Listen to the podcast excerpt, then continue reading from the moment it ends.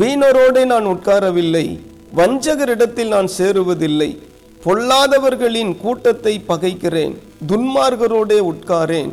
கர்த்தாவே, நான் துதியின் சத்தத்தை தொனிக்க பண்ணி உம்முடைய அதிசயங்களை எல்லாம் விவரிப்பதற்காக நான் குற்றம் இல்லாமையிலே என் கைகளை கழுவி உம்முடைய பீடத்தை சுற்றி வருகிறேன். கர்த்தாவே, உமது ஆலயமாகிய வாசஸ்தலத்தையும் உமது மகிமை தங்கிய ஸ்தானத்தையும் வாஞ்சிக்கிறேன். ஆமேன். இந்த பக்தன் தாவீது ஆண்டவருடைய சமூகத்தில் அவரை தேடுவதிலும் அவரை வாஞ்சிப்பதிலும் மிகவும் சிறந்த ஒரு தேவ மனிதனாக இருக்கிறார். இப்போ வேதத்தில் அநேகர் கர்த்தருடைய ஆலயத்தை குறித்தும் தேவ சமூகத்தை குறித்தும் வாஞ்சியாக இருந்தாலுமே இந்த தாவீதின் சங்கீதங்களிலே நாம் பார்க்கும் பொழுது ஆண்டவருடைய சமூகத்தின் மீது மிகவும் வாஞ்சையுள்ள ஒரு தேவ மனிதன் என்று இந்த சங்கீதக்காரனாகிய தாவீதை நாம் சொல்லலாம். அவருடைய வாழ்வின் ஒரு நோக்கம் என்னன்னா, ஆண்டவருக்காக ஒரு ஆலயத்தை கட்டணும், அப்போ தேவனுக்கென்று ஒரு வீட்டை கட்டணும் அப்படின்ற அந்த வாஞ்ச இந்த தாவீதுக்குள்ளே இருந்தது. அது மாத்திரமல்ல, இந்த தேவ சமூகத்தில் ஆலயத்தில் அவரை துதிக்கணும், அவரை பாடணும், அவரை மகிமைப்படுத்த வேண்டும், அவரை தேடணும் அப்படின்ற எல்லா வாஞ்சையுமே இந்த சங்கீதக்காரனாகிய தாவீதுக்குள்ளே நிறைவாகவே இருந்தது. இந்த சங்கீதக்காரனுக்கு மகிழ்ச்சியும் சந்தோஷமும் உலகத்தோடு இணைந்திருக்கிறதுனால கிடைக்கல, உலக பொருளினால என்ன செய்யலை கிடைக்கல. அப்போ இன்றைக்கும் ரட்சிக்கப்பட்ட தேவ பிள்ளைகள் கூட அநேக நேரங்களில் பேஸ்ட் ஆன் த பிளெஸ்ஸிங்ஸ், தேவன் கொடுக்குற ஆசிர்வாதத்திலே தான் சந்தோஷப்படுகிறவர்களாக இருக்கிறாங்க அதிகமான நபர்கள். அப்போ தேவனோடு கூட இருப்பது தான் ஒரு சந்தோஷம் என்பதை இந்த சங்கீதக்காரனாகிய தாவீது இந்த வேத பகுதியில் வெளிப்படுத்துகிறார். அப்போ சவுல் ராஜா தாவீதுக்கு விரோதமாக எழும்பி இந்த தாவீதை துரத்தின நேரத்தில் கூட உலக பிரகாரமாக பாடுதான், உபத்திரவந்தான், போராட்டம்தான், நிந்தை தான், அவமானம்தான். ஆனால் அதை தாவீது முன்னிறுத்தி கலங்கி கொண்டிருக்கிற மனுஷனா இல்லை, அந்த தேவ சமூகத்தில் சேர்ந்து அந்த தேவன் கொடுக்கிற மகிழ்ச்சியையும் சந்தோஷத்தையும் பிரஸ்தாபப்படுத்தக்கூடிய ஒரு தேவ மனிதனாக இதில் தன்னை வெளிப்படுத்துகிறதை பார்க்கிறோம். அப்போ தேவனுடைய வீட்டிலும் தேவனுடைய சபையிலும் இருந்து தான் நமக்கு உண்மையான மகிழ்ச்சியும் சந்தோஷமும் வருகிறது. தேவன் வாசம் பண்ணுகிற அந்த வாசஸ்தலம், தேவன் இருக்கிறதான அந்த மகிமை நிறைந்த ஸ்தானம், அதிலிருந்து தான் நமக்கு என்ன செய்கிறது, உண்மையான ஒரு மகிழ்ச்சி வருகிறது, உண்மையான ஒரு சந்தோஷம் வருகிறது. அப்போ அதை இந்த பக்தன் தாவீது அறிந்து வைத்திருந்தார். அப்போ தேவனுடைய சமூகத்தையும் தேவனுடைய ஆலயத்தையும் தேவனுடைய பிரகாரத்தையும் நாம் அதிகமாய் வாஞ்சிக்கிறவர்களாக காணப்பட வேண்டும். நாம் ரட்சிக்கப்பட்டிருக்கிறோம், நாம் தேவனுடைய பிள்ளைகளாக இருக்கிறோம், விசுவாசத்தை பெற்றிருக்கிறோம், பரிசுத்தத்தை தேவன் நமக்கு அருளி கொண்டு வருகிறார். நம்ம தேவனோடு இருக்கிற ஐக்கியமே நம்ம எந்த அளவு சபையோடு ஐக்கியமாக இருக்கிறோம் என்பதில் தான் இருக்கு. ஏன்னா சபை என்பது நாட் எ என்டர்டெயின்மெண்ட் பிளேஸ், சபை என்பது ஒரு பொழுதுபோக்கு இடம் அல்ல, அது தேவ பிரசன்னத்தோடு கூட இணைந்து இன்னும் கர்த்தருக்குள் பலப்படுத்தக்கூடிய ஒரு இடமாயிருக்கிறது. கர்த்தருக்குள் நாம் வளருவதற்கு சகல காரியத்தையும் தேவன் சபையில் வைத்திருக்கிறார். சர்ச் இஸ் ஏ இன்ஸ்டிடியூஷன் என்று அழைக்கப்படுகிறது. ஆகவே கற்றுக் கொடுக்கக்கூடிய ஒரு இடமாயிருக்கு.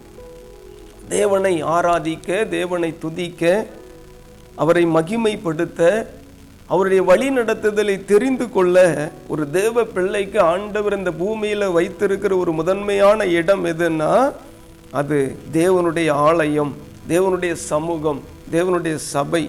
இப்போ இந்த தாவீது வாழ்வில் நாலு முதல் ஐந்து வரைக்கும், ஒன்பது முதல் பத்து வரைக்கும் பார்த்தீங்கன்னா ஸ்தோத்திர அநேக காரியத்திலிருந்து அநேக மனிதர்களிடத்திலிருந்து தன்னை விலக்கி காத்து கொள்ளுகிற ஒரு தேவ மனிதனாக இருக்கிறார். அதில் நிறைய பேர் லிஸ்ட்டு கொடுக்குறார். வீணரோடு நான் உட்காரல, வஞ்சகரிடத்தில் நான் சேருவதில்லை, பொல்லாதவர்களின் கூட்டத்தை பகைக்கிறேன், துன்மார்கரோடே உட்காரேன். இந்த பூமியில் பலவிதமான ஜனங்கள் பலவிதமான மக்கள் இருக்கிறாங்க. அப்போ அதில் பார்க்கும்போது வீணர், வஞ்சகர், பொல்லாதவர்கள், துன்மார்கர்.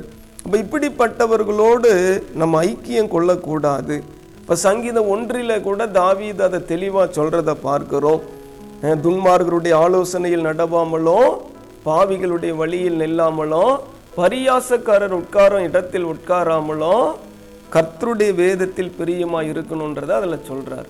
அப்போ இந்த வேத பகுதியில் கூட நாம் என்ன செய்யணும், நம்ம என்ன செய்யக்கூடாதுன்றதை தெளிவாக இதில் தேவன் வெளிப்படுத்துகிறார். அப்போ நம்ம செய்யக்கூடாதது முதல்ல சொல்லப்பட்டிருக்கு. வீணரோடு உட்காரக்கூடாது, வீணான மனிதர்களோடு, வஞ்சகரிடத்தில் சேரக்கூடாது, பொல்லாங்கு செய்கிற ஒரு கூட்டத்தோடு நம்ம சேர்ந்தோன்னு சொன்னால் நம்முடைய வாழ்விலும் பொல்லாங்க செய்யக்கூடிய நிலைமை வந்துடும். ஆகவே பாவியான ஜனங்களை ஆண்டவர் நேசித்தார் தான், ஆனால் பாவத்தை வெறுத்தார். ஆகவே மனம் திரும்பாத கூட்டத்தோடு நம்முடைய பெலோஷிப் இருக்கக்கூடாது. அப்போ பொல்லாதவர்களின் கூட்டத்தை வெறுக்கிறேன், பகைக்கிறேன்றார், துன்மார்கரோடு உட்கார மாட்டேங்கிறார். அப்போ தாவீது தன்னுடைய வாழ்வில் ஒரு அளவுகோலை வைத்திருந்தார். அப்போ எல்லாரும் மனுஷங்க தானே, எல்லாரும் ஒன்று தானே, அப்போ எல்லாரோடும் பழகலாம், எல்லாரோடும் இருக்கலாம், ஸ்தோத்திரம், எல்லாரோடும் அமரலாம், எல்லோரோடும் சேர்ந்து போகலாம், எல்லோரோடும் உட்காந்து புசிக்கலாம், எல்லோரோடும் நேரங்களை செலவிடலாம்னா நம்முடைய ரட்சிப்பை நாம் இழந்து விடுவோம். உலகத்தில் அநேக நேரங்களில் பிசாசு வைக்கிற கண்ணியே என்னன்னா, மனிதர்களை கொண்டு தான் நம்மை பின்மாற்றத்துக்குள்ளே தள்ளுவதற்கு பிசாசானவன் போராடுவான். அப்போ இந்த தாவீது வாழ்வியில் ஒரு ஒரு அளவுகோலை வைத்திருக்கிறார். அப்போ யாரோடு எவ்வளோ நேரம், யாரோடு சேரணும், யாரோடு சேரக்கூடாது என்பதில் மிகுந்த தெளிவு கொண்ட இந்த பக்தனாக இருக்கிறார். அப்போ இந்த தாவீது நினைத்திருந்தா சவுல் எதிர்த்து வந்தான், அந்த சவுலோடு கூட ஒரு ஒப்பந்தம் செய்து சவுலோடு கூட என்ன செஞ்சுருக்கலாம், சமாதானம் பண்ணி சவுலோடு கூட சேர்ந்து இருந்திருக்கலாம். ஐயா, நீங்களே ராஜாவாக இரும், நான் உம்முடைய படையில் ஒரு போர் வீரனாகவோ ஒரு தளபதியாகவோ நான் இருந்து காலத்தை ஓட்டுகிறேன்னு சொல்லி இந்த தாவீது என்ன செஞ்சிருக்கலாம், சொல்லி இருக்கலாம். ஆனாலுமே கூட இந்த சவுல் துன்மார்க்கமாக இருக்கிறான் என்பதை தெரிந்து, ஓ ஸ்தோத்திரம், அப்படிப்பட்டதான கூட்டத்தை இந்த தாவீது என்ன செய்தார், வெறுத்தார் என்று சொல்லி இந்த வேத பகுதியில் பார்க்கிறோம். அப்போ இந்த கடைசி நாளில் வாழ்ந்து கொண்டிருக்கிறோம். அப்போ தீமத்தி புஸ்தகத்தில் சொல்லப்பட்டபடி கொடிய காலங்கள் வரும். தற்பிரியராய், பணப்பிரியராய், சுகபோக பிரியராய், அகந்தையுள்ளவர்களாய், கீழ்ப்படியாதவர்களாய், சுபாவ அன்பில்லாதவர்களாய், கனவீனம் பண்ணுகிறவர்களாய், ஸ்தோத்திரம், தேவ பக்தியின் வேஷத்தை தரித்து கொண்டு அதனுடைய பலனை மறுதளிக்கிறவர்களாக கூட இன்றைக்கு அநேகர் காணப்படுவாங்க. அப்படி அப்படிப்பட்டவர்களை விட்டு விலக வேண்டும் என்று முன்பு சொன்னது போல நான் திரும்பவும் சொல்கிறேன்னு அப்போஸ்தலனாகிய பவுல் அந்த எபேசிலிருந்து தீமோத்தேயுக்கு நிருபத்தை எழுதும் பொழுது எழுதுகிறதை நாம் பார்க்கிறோம். ஆகவே இந்த தாவீதை போல நாம் செய்ய வேண்டியது என்ன அப்படின்றத இன்னைக்கு நம்ம பார்த்து ஜெபிக்க போகிறோம். அந்த ஆறாவது வசனத்தில் பாருங்க, கர்த்தாவே நான் துதியின் சத்தத்தை தொனிக்க பண்ணி. ஆமேன். முதலாவதாக நம்முடைய வாழ்வில் செய்ய வேண்டியது என்னன்னா, we have to praise him, we have to worship him. நம் ஆண்டவரை நாம் ஆராதிக்கணும், தேவனை நாம் துதிக்க வேண்டும். எதற்கு ஆலயம்? அப்போ ஆலயத்தில் நாம் செய்ய வேண்டிய காரியம் என்ன என்பதை இந்த சங்கீத பகுதியில் மிகவும் அழகாக சொல்லப்பட்டிருக்கு. கர்த்தருடைய சமூகம் எதற்கு, தேவனுடைய ஆலயம் எதற்கு, தேவனுடைய பிரகாரம் எதற்கு என்றன்னா, ஆண்டவரை துதிக்கவும் ஆராதிக்கவும் நமக்கு ஆண்டவர் கொடுத்திருக்கிற ஒரு இடம்தான் தேவனுடைய ஆலயம், சபை. ஆகவே நம்ம சபையில் வரும் பொழுது எல்லாம் நம்ம ஆண்டவரை துதித்து ஆராதிக்கணும், தேவனை மகிமைப்படுத்த வேண்டும், அவருக்கு நன்றி சொல்ல வேண்டும், அவருக்கு ஸ்தோத்திரங்களை ஏறெடுக்க வேண்டும், அவருக்கு கணங்களை ஏறெடுக்கணும். ஆலயத்தின் பிரகாரத்தில் நம்முடைய கால்கள் வந்த மாத்திரத்தில் அந்த தேவனை நோக்கி பார்த்து நம்ம நன்றி சொல்லுகிறவர்களாய் காணப்பட வேண்டும். இப்போ முன்னாடி காலங்களில் எல்லாமே சபைன்னு வந்தாவே முதல்ல ஜபம் பண்ணுவாங்க, சபைன்னு வந்த உடனே உட்காந்து ஜெபிப்பாங்க. அப்போ சபைனாவே ஒரு பக்தி இருக்கும், சபைனாவே ஒரு பயம் காணப்படும், ஆனால் இன்றைக்கு இருக்கிற சமுதாயம், இன்றைக்கு இருக்கிற இந்த நவீன காலத்தில் வீட்டுக்குள்ளேயே சபை வந்ததுனால என்னன்னு தெரியல, சபையை குறித்து ஒரு பயபக்தி நிறைய பேருடைய வாழ்வில் இல்லை. நம்ம தேவனுடைய ஆலயன்ற பயம் இல்லை. ஸ்தோத்திரம். தேவனுடைய ஆலயத்தில் வரும் பொழுது அந்த பயபக்தியோடு கூட பணிந்து கொள்ளணும், துதிக்கணும், ஆராதிக்கணும் அப்படின்ற அந்த வாஞ்ச தாகம் இன்னைக்கு அநேகர் வாழ்வில் இல்லாமல் இருக்கிறதா பார்க்கிறோம். முன்பொரு காலங்களிலெல்லாம் ஆராதனை நாட்கள் மாத்திரமல்ல, இடையில எப்பொழுது ஆலயத்துக்கு வந்தாலும் முதல்ல ஆண்டவருடைய சமூகத்தில் உட்காந்து ஜெபிப்பாங்க. ஆனால் இன்றைக்கு அது எத்தனை தான் சொன்னாலுமே, சொன்னால் ஒரு நாலு நாள் அதை ஃபாலோ பண்ணுறாங்க, ஆனால் திரும்பவும் பழைய நிலைமை தான். ஆகவே இன்றைக்கு அந்த ஆலயத்தை குறித்த அந்த பயமோ, தேவ சமூகத்தை குறித்த அந்த அந்த பயமோ அநேகர் வாழ்வில் குறைந்து போயிருக்கிறத நம்ம பார்க்குறோம். ஆகவே தேவனுடைய சபைன்னு வந்துட்டாவே ஆண்டவரை நல்லா துதிக்கணும், ஆண்டவரை ஆராதிக்கணும், தேவனை மகிமைப்படுத்தணும். அன்னால் பாருங்க, ஏறத்தாழ எண்பத்தி நாலு வயசுக்கு மேலே இருந்தாலுமே அவர்கள் ஆண்டவரை ஆலயத்தில் உபவாசம் பண்ணி ஜெபம் பண்ணி அவங்க துதித்து ஜெபித்து கொண்டே இருக்கிறாங்க பாருங்கள். அத்தனை வயதிலும் கூட அவ்வளோ வைராகியம் அவர்களுக்கு வந்ததே. ஆகவே இந்த கடைசி நாட்களில் நம்முடைய வாழ்விலும் நம்ம இப்பொழுதெல்லாம் தேவனுடைய சபைக்கு வருகிறோமோ, முதலாவது அமர்ந்து நல்லா ஆண்டவரை கொஞ்ச நேரம் துதிக்கணும், ஸ்தோத்திரிக்கணும். அப்போ இன்றைக்கெல்லாம் பாருங்கள், பாடல் வேளையில் கூட ஆராதனை நேரத்தில் கூட அந்த பாடல் ஆராதனையோடு கூட இணைந்து ஆராதிக்கிறவர்கள் குறைவாக தான் இருக்கிறாங்க.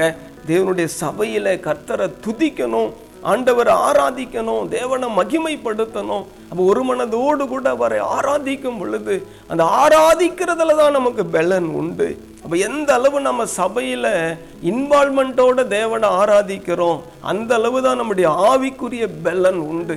இப்போ ஒரு சிலர்லாம் பார்த்தா அந்த ஆராதனை நேரத்தில் கூட தூங்குவாங்க, ஆராதனை நேரத்தில் வேடிக்கை பார்ப்பாங்க, ஆராதனை நேரத்தில் கூட ஏதோ எங்கேயோ அவங்களுடைய எண்ணங்கள் சிந்தைகள் காணப்படும். அப்போ ஒரு கர்த்தருடைய பிள்ளைகள் அப்படி இருக்கக்கூடாது. அப்போ நல்லா தேவனுடைய சமூகம்னு வந்துட்டாவே நல்லா துதிக்கிறதுக்கு ஆராதிக்கிறதுக்கு நம்மை முழுவதுமாய் ஒப்பு கொடுக்க வேண்டும். ஆறாவது வசனத்தில் உம்முடைய அதிசயங்களை எல்லாம் விவரிப்பதற்காக. ஆமென்.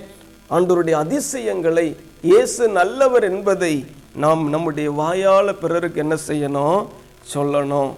ஆமாம், ஆண்டவர் நல்லவர் என்பதை நம்ம நம்முடைய வார்த்தையினால் நம்ம என்ன செய்யணும்? அறிக்கை செய்ய வேண்டும். இப்போ இயேசு நல்லவர், இயேசு வல்லவர், இயேசு கிருபையுள்ளவர் என்பதை, அவருடைய அதிசயங்களை, அவருடைய மகிமையை நம்ம என்ன செய்யணும்? விவரிக்கணும். அதுக்கு தான் நம்மளை வச்சிருக்கிறார். மரித்தவர்களும் மௌனத்தில் இருக்கிறவர்களும் கர்த்தரை துதியார்கள், கர்த்தரை குறித்து பேச மாட்டாங்க.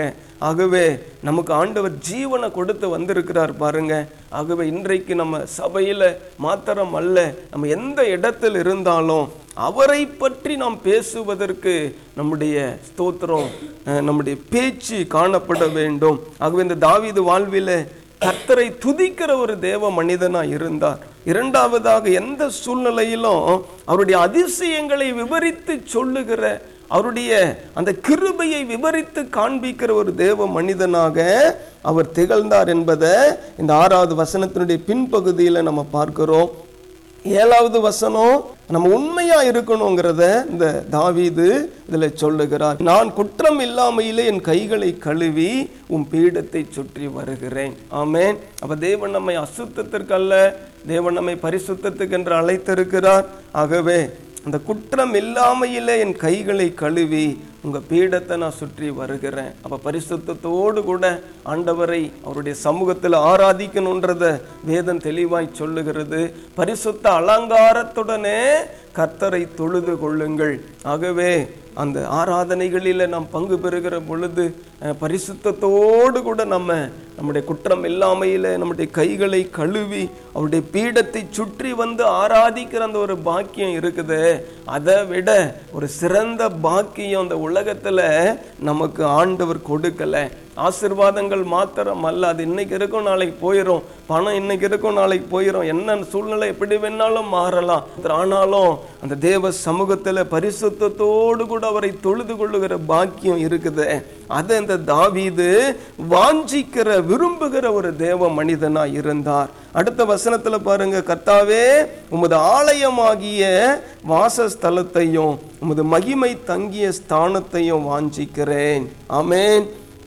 அப்போ ஒரு தேவனுடைய பிள்ளைக்கு தேவனுடைய ஆலயத்தையும் தேவனுடைய சபையையும் அந்த அதில் வெளிப்படுகிற தேவனுடைய அந்த மகிமையையும், அந்த க்ளோரி ஆஃப் காட் என்று சொல்லப்பட்டிருக்கிறது, அந்த மகிமையை வாஞ்சிக்கிறவர்களாக தான் நாம் காணப்பட வேண்டும். அப்போ தாவீது இந்த நெருக்கடி சூழலில் கூட அவர் சோர்ந்து போய் இல்லாமல், பலனிழந்து போகாமல், அந்த நெருக்கடி நேரத்தில் கூட ஆண்டவர் மீது ஒரு வைராக்கியம் உள்ளவராக இருந்தாருன்னு சொன்னால், ஓ ஸ்தோத்திரம், அந்த தேவனுடைய மகிமையை வாஞ்சிக்கிறவராக இருக்கிறாருன்னு சொன்னால், அந்த தேவனுடைய சமூகத்தின் மீது அவர் கொண்டிருந்த அந்த வாஞ்சை தான் இந்த தாவீதை இப்படிப்பட்டதான வார்த்தைகளை பேச வைத்தது. ஆமேன். அப்போ இந்த சங்கீத பகுதியில் இந்த நான்கு வசனங்களில் இன்றைக்கு நாம் கற்றுக்கொள்ளுகிற ஒரு காரியம் என்னன்னா, உலகத்தில் நமக்கு மகிழ்ச்சி கிடையாது.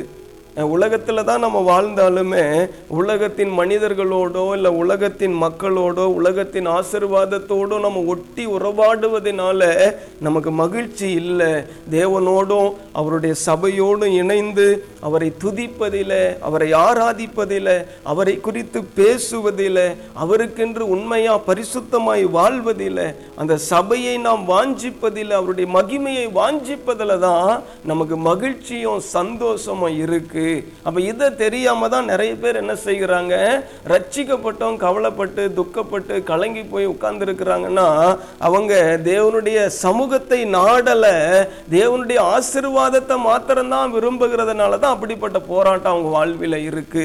ஆகவே இந்த காலை வேளையில் தாவீதை போல நாமும் அவருடைய சமூகத்தை வாஞ்சிக்கிறவர்களா என்னாலும் காணப்படணும்னு இந்த வேத வசனம் நமக்கு கற்றுக் கொடுக்கிறது.